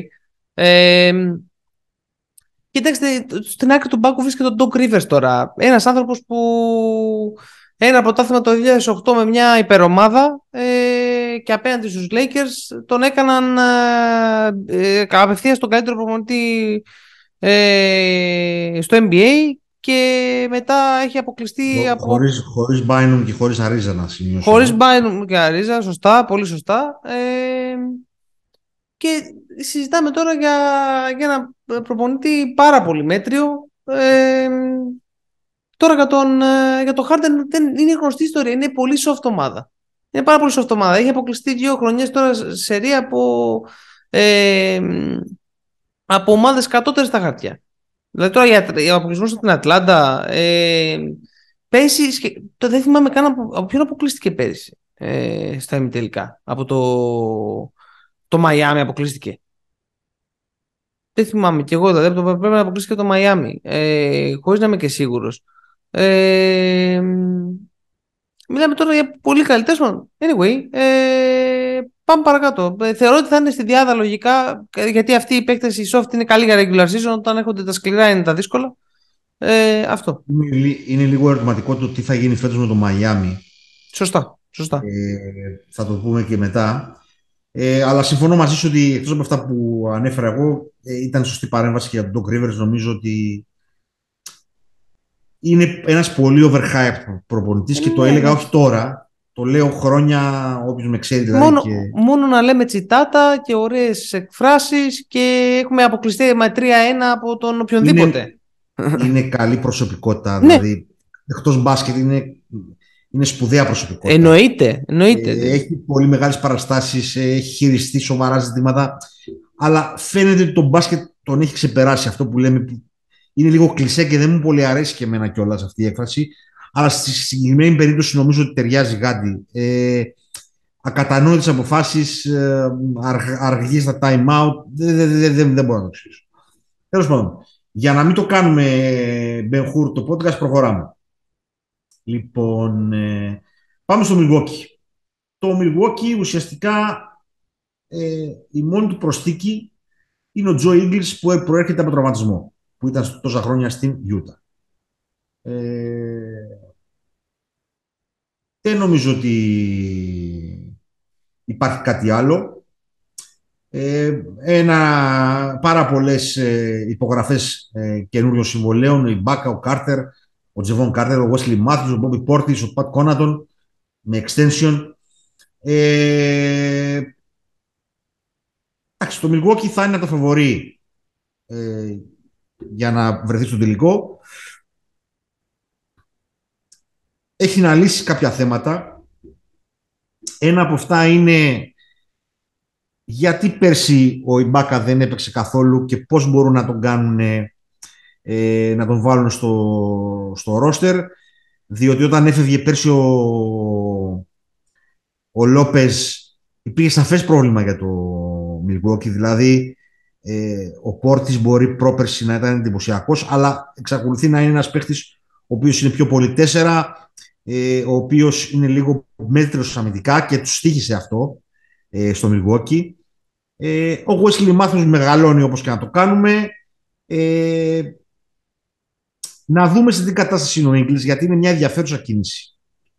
Αν έχει καταφέρει δηλαδή να, να, να περάσει με τον τραυματισμό του, ε, θα έχει πολύ ενδιαφέρον το πώς θα τον βάλει στο rotation ο προπονητής. Ε, ε, γιατί είναι ένας πολύ καλός παίκτης pick έτσι. Ναι, ναι. Ε, νομίζω ότι σίγουρα θα είναι μέσα στα δύο-τρία φαβορή για την Ανατολή και η λογική λέει ότι θα είναι αυτή που θα εκπροσωπήσει την Ανατολή. Ε, αυτά από μένα. Εντάξει, το, το κρίσιμο στην υπόθεση του Μιλγόκη πιστεύω ότι έχει τον καλύτερο παίκτη της Ανατολής. Στα μάτια μου τα μάτια τουλάχιστον ο Γιάννης αυτή τη στιγμή όχι σαν skill αλλά σαν πνευματική κατάσταση και το πώς βλέπει πλέον το παιχνίδι είναι πολύ μακριά από τον ε, δεύτερο. Θεωρώ δηλαδή ότι απλά θέλει υγεία, κυρίως στο, στα play να υπάρχει υγεία, ειδικά για τον Μίτλτον. Κόστησε πολύ πέρυσι. Ε, μιλάμε για άλλη σειρά με τον Μίτλτον μέσα ε, ε, με, το, με τους Celtics. Ε, θα είναι ναι στα φαβορή. Ε, θέλω να δω τι, ποιο είναι το επόμενο είναι λίγο αστείο, αλλά ποιο είναι το επόμενο level του Γιάννη στο NBA. Δηλαδή, είναι αυτό το dominance θα μου πεις. Συνήθισέ το. Ε, έχω μια απορία δηλαδή ποιο είναι το επόμενο level. Και, το, και για τον English είναι μια πολύ ενδιαφέρουσα περίπτωση. Τώρα για τον Ιμπάκα, να σου πούμε, Αντώνη, μου θεωρώ ότι είναι ψηλοτελειωμένη περίπτωση πλέον ο, ο Σέρτζι Μπάκα. Δεν νομίζω ότι μπορεί να αποδώσει. Ξέρεις τι γίνεται Κωστά.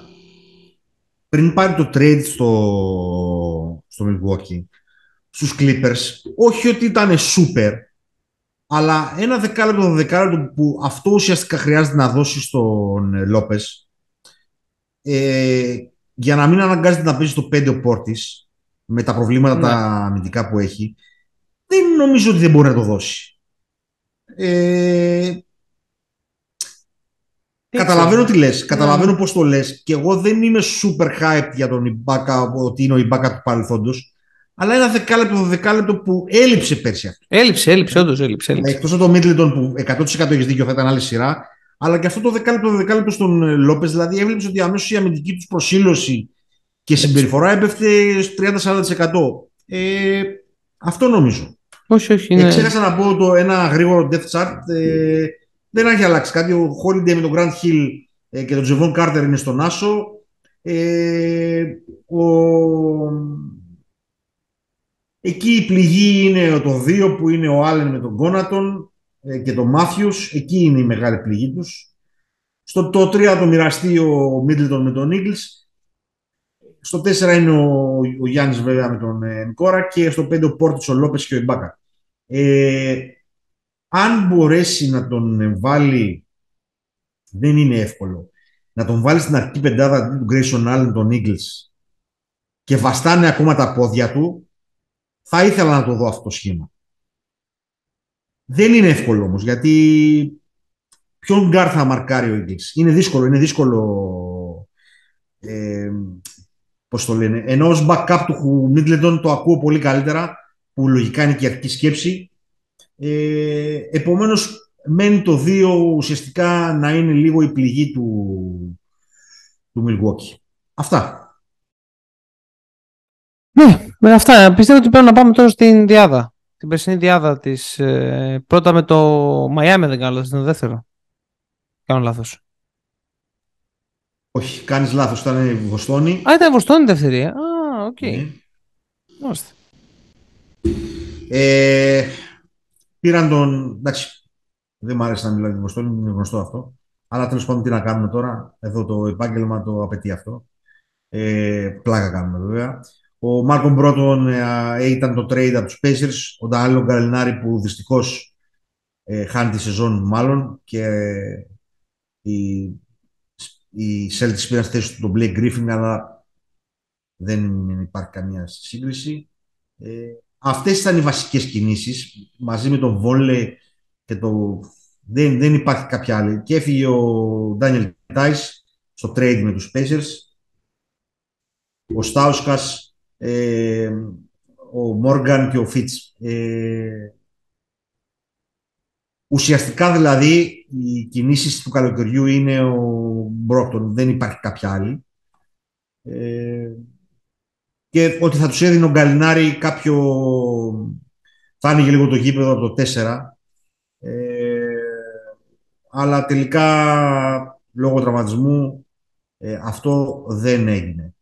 Ε, πριν πάμε στο καυτό θέμα να πούμε ότι ε, μια πρόληψη του Death Chart, ο Smart με τον Pritchard και τον Brockton θα είναι στον Άσο, ε, ο Brown με τον ε, White και εδώ πολλούς guard βλέπω στο 2, ο Tatum στα, στα forward, ε, ο Robert Williams και αυτός έχει πρόβλημα τραυματισμού, έκανε και αυτό το χειρουργείο με τον Howard και ο Robert Williams με τον Κορνέτ θα είναι στο 5. Ε, ο Χόβορτ θα παίζει στο 4 μαζί με τον ε, Blake Ε, νομίζω ότι είναι χειρότερη από πέρσι, παρόλο τον Μπρόκτον η, Βοστόνη. Νομίζω ότι πέρσι έπιασε το ταβάνι της, κατά τη διάμαυση.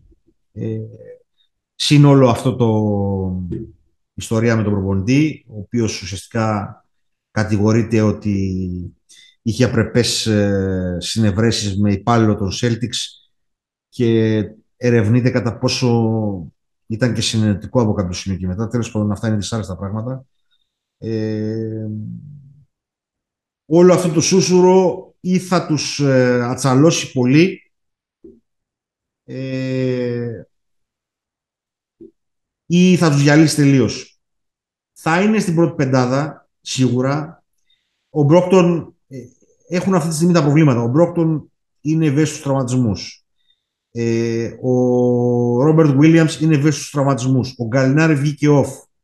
Ο Χόφορτ είναι ένα χρόνο μεγαλύτερος. Ε, θα σηκώσει πάλι το βάρος η τριπλέτα Smart, Brown, Tatum και όσο είναι υγιής η Ρόμπερτ Williams με τον Derek White. Αυτό είναι το σενάριο. Ε, δεν νομίζω ότι θα είναι δεύτερη φέτος. Ε, μπορεί να είναι και εκτός τετράδας. Ε, και σίγουρα δεν θα είναι η ομάδα που θα εκπροσωπήσει την Ανατολή στο τελικό. Αυτά. Ε, δεν, δεν ξέρω, είμαι και εγώ μπερδεμένος με τη Βοστόνη. Ε, με, πέρυσι μέχρι να φτάσουν στους τελικούς έλεγα αποκλείταν στους τελικούς. Αποκλείταν στους τελικούς. Και κάθε φορά περνούσαν, περνούσαν. Σίγουρα εκμεταλλεύτηκαν και καταστάσεις, αλλά παίξαν και πολύ καλά. Παίξαν πάρα πολύ, ειδικά από το δεύτερο μισό της χρονιάς και μετά αμυντικά ήταν πάρα πολύ καλοί. Ε, δεν ξέρω αν αυτό, να είμαι ειλικρινής, αν είναι βιώσιμο να παίζεις ε, όλη τη χρονιά έτσι, να είσαι όλη τη χρονιά να παίζεις αυτή του είδους την άμυνα, γιατί πέρυσι αυτό ουσιαστικά ξεκίνησε από τον Φεβρουάριο και μετά και έκαναν το μεγάλο, ε, το μεγάλο comeback και πήγανε από, αν δεν κάνω από την 8η στην, ε, πρώτη, στη, δεύτερη, στη δεύτερη θέση. Ε, 8η δεν θυμάμαι αν ήταν 8η, μπορεί να ήταν κάπου εκεί πέρα. Ε, να είμαι ειλικρινής, ε, φέτος όλοι θα σε περιμένουν. Όλοι θα ξέρουν πάνω κάτω τι κάνεις. Ε, θα είναι στα playoff σίγουρα. Πρώτη διάδα δεν νομίζω κι εγώ. Ε, νομίζω ότι θα είναι στο 4-5.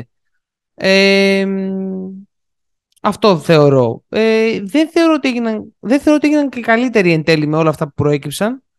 Ε, ενώ στην αρχή οι κινήσεις φάνηκαν ότι ήταν, είδαν αυτά που τους έλειπαν και πήγανε. Πήγαν σε περιπτώσεις όμως που ε, δεν ξέρεις πώς θα βγουν τα πράγματα. Ο Μπρόκτον έχει να παίξει καιρό μπάσκετ. Ο Γκαλινάρη, εντάξει, άτυχησε ο άνθρωπος και περαστικά του να είναι. Ε, αυτό δεν έχω κάτι να προσθέσω για τη Βοστόνη. Εντάξει, αυτό μέχρι εκεί. Χάσαμε το βαθμό. Εντάξει, παιδιά, συγχωρήστε μας, είναι πολλές οι ομάδες. Ε, Για την off-season; Ε, ναι. ένα, ένα B-, ένα B- αυτό. Εντάξει. Ωραία. Και να τελειώσουμε με την Ανατολή και θα τα πούμε στο, στο part 2 για τη Δύση. Ε, ουσιαστικά η μοναδική κίνηση, κινήσεις που μπορείς να πεις ότι είναι αξιόλογες για να τις αναφέρουμε είναι η υπογραφή του Ντέτμον ο οποίος ουσιαστικά πάει και αντικαθιστά τον BJ Tucker που έφυγε στο rotation και τον, Γιώβιτς που, τον Νίκολα Γιώβιτς που τον πήραν στον draft στο νούμερο 27. Ε, κάτι άλλο δεν υπάρχει σαν κίνηση στο Μαϊάμι. Ε, έπαιξε το όνομά του για διάφορα σενάρια, τελικά δεν έγινε κάτι. Ε, ο, ο Κάιλ Λάουρι με τον Γκέιμπ Βίνσεντ θα είναι στον Άσο. Ο Χίρο, ο Στρούς και ο Ολαντίπο θα συμπληρώνουν τα γκάρτ. Ο Μπάτλερ με τον ε, Μάρτιν στο 3. Ε, ο Ντένμον με τον ε, Χάσμιθ στο 4 και ο Αντεμπάγιο με τον ε, Τούρκο του ε, Ιουτσέφτσεν, πώς το λένε αυτόν, συγγνώμη για την προφορά του ονόματος, το σκότωσα, θα είναι στο 5. Ε, το βλέπω το Μαϊάμι ένα χρόνο μεγαλύτερο από ο Λάουρι. Ε, ο Ντάγκα Ρόμψον πέρσι δεν μπόρεσε να παίξει ουσιαστικά να μείνει στο παρκέ στα play-off, τον χτυπάγανε συνέχεια. Το ίδιο πρόβλημα έχει και ο Hero, ε, αν και υπέγραψε επέκταση συμβολέου μεγάλη. Ε, πόσο να σηκώσει το δίδυμο Butler Adebayo. Βέβαια είναι ένας πολύ σκληρός οργανισμός ε, που έχει ως πρόεδρο τον Godfather του NBA Pat Riley, ε, την τεράστια δυναμία μου, ε, που κάθε χρόνο το πώς χειρίζονται το roster του, το roster τους, συγγνώμη, σε εκπλήσει. Συν έναν από τους καλύτερους προπονητές στη Λίγκα του Σπόστρα. Παρ' όλα αυτά δεν θεωρώ ότι φέτος θα είναι θα είναι pretender περισσότερο και λιγότερο contender. Με το υπάρχον roster πάντα έτσι, δεν ξέρουμε τι μπορεί να γίνει σε trade. Ε, λέμε με το υπάρχον roster. Ε, θα είναι λογικά στην πρώτη τετράδα ίσως ε, με τα προβλήματα που είπαμε για τις υπόλοιπες. Δηλαδή το, βλέπω το Milwaukee, τη Φιλαδέλφια και από εκεί πέρα λίγο η εικόνα είναι ανοιχτή. Να είναι στο 3, να είναι στο 4, θα ανέβει το Toronto. Ε, είναι λίγο ανοιχτά. Δηλαδή το 1 με 5 είναι φέτος λίγο ανοιχτό στην Ανατολή. Ε, εν αναμονή και πάντα του μεγάλου ερωτηματικού που έχουμε για τον Brooklyn, έτσι. Ε, σίγουρα δεν θα είναι στο 1 της Ανατολής όπως ήταν πέρσι ε, και με μικρότερη δυναμική πιστεύω για να εκπροσωπήσει την Ανατολή στους τελικούς. Αυτά. Δεν θέλω ότι θα είναι πρώτο το Μαϊάμι κι εγώ, ε, αλλά είναι ένας πολύ σκληρός οργανισμός, πάρα πολύ οργανω... οργανωμένος. Το ερωτηματικό για μένα στο Μαϊάμι δεν είναι τόσο το τι σε τι κατάσταση θα είναι ο Μπάτλερ και ο Αντεμπάγιο. Θεωρώ ότι αυτοί οι δύο έχουν ένα, πολύ, ένα συγκεκριμένο στάνταρ ποιότητας το οποίο θα, και performance που θα πιάσουν. Είναι, είμαι σίγουρος ε, γι' αυτό. Εκεί που υπάρχει το ερωτηματικό και πιστεύω ότι το Miami θα πρέπει να, δείτε να κάνει με την περίπτωση του Hero. Ε, ο Hero τι θέλουμε να είναι, θέλει να είναι ένας έκτος παίκτης; Από ό,τι φαίνεται φέτος δήλωνε ότι δεν θέλει να είναι, θέλει να είναι starter. Ε, εκεί πέρα εγώ εντοπίσω το πρόβλημα και στα guard και εγώ ποιο είμαι στα guard. Δηλαδή μετά ο Λάουρι δεν ξέρω κατά πόσο θα είναι το ίδιο ε, δυνατός να παίξει ε, σε επίπεδο play-off. Ε, αυτό θεωρώ ότι σίγουρα δεν θα είναι το περσινό Μαϊάμι που βγήκε, ε, που βγήκε πρώτο. Ε, και έτσι ολοκληρώνουμε τη, το preview. Α, να πω ότι εγώ τους βάζω ένα C στην ε, σαν βαθμολογία.